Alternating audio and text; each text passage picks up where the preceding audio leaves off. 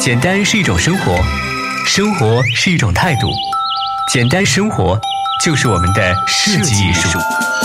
甩掉束缚，抛掉禁锢，跟随速客 FM 的脚步，感受自由自在的节目。专业让我们始终保持最纯粹走心的朴素。简单，所以更懂得还原生活的艺术。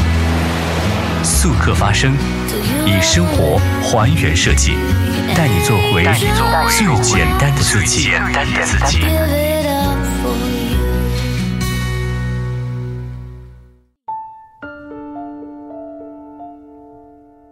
大家好，这里是由素先生工作组独家发布出品的《速客发声》，我是主播午夜忧伤。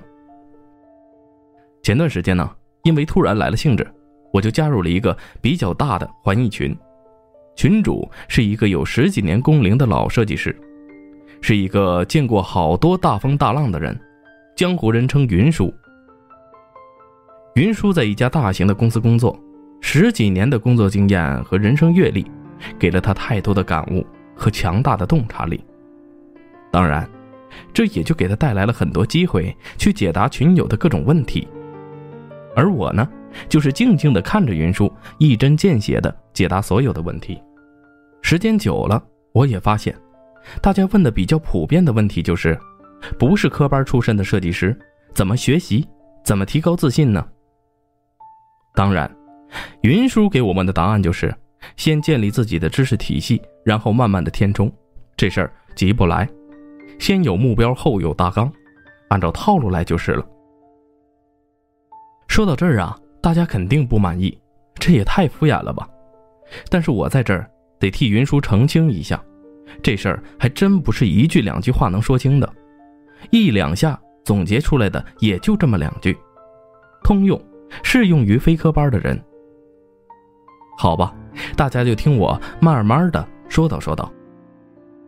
大家都知道，在我们这个国家，室内设计师这一块，在外人看来，活少钱多人光鲜，而且入行的门槛还低，所以好多非科班的人都往这个行业里进。本来这个职业挺有艺术范儿的，现在却貌似变成了一个产品推销员一样的存在。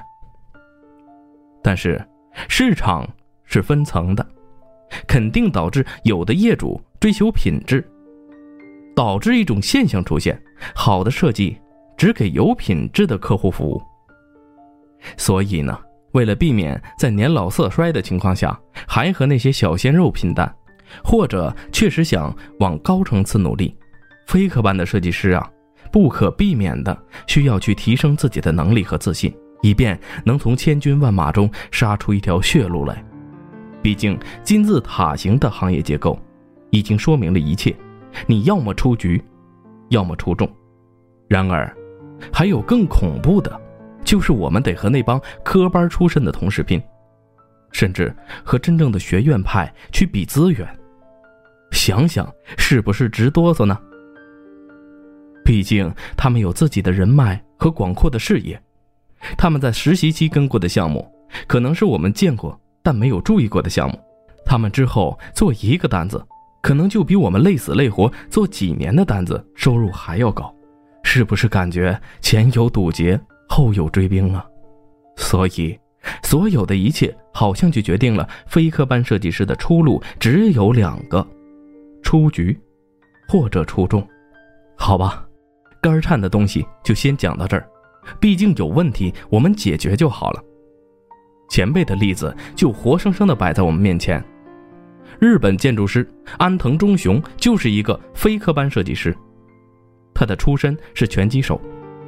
安藤就是因为年轻的时候崇拜科布西耶而走上建筑师之路的。在那个时候，他就决心成为一个优秀的建筑师。和威延吾、妹岛他们不同，安藤没有接受过专业的职业教育。而是在一种本能的、半自觉的状态的驱使下，凭借自己当拳击手时练出来的韧性，那种死磕到底的精神，不断的去学习和完善自己，最后杀出一条血路，登顶封神。同样的，在今年三月三十一号过世的现代主义结构大师扎哈·哈迪德曾经在黎巴嫩就读过数学系，然后在伦敦的建筑联盟读完了硕士。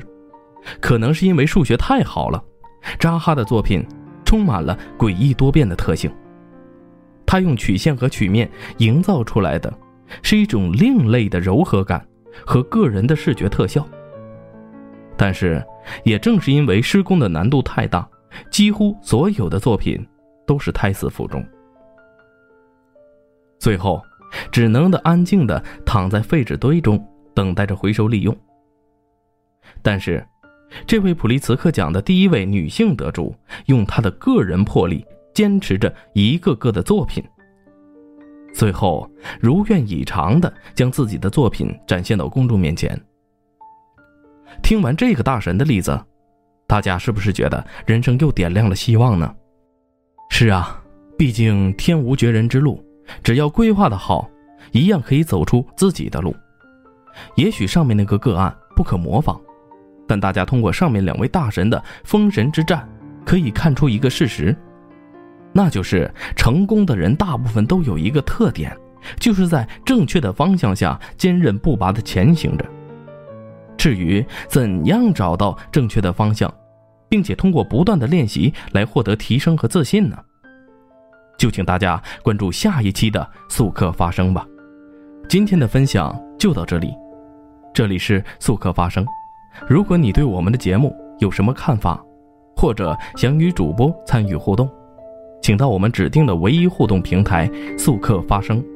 您可直接在微信搜索“速客发声”，点击关注就可以跟我们参与互动。主播午夜忧伤，期待您的参与。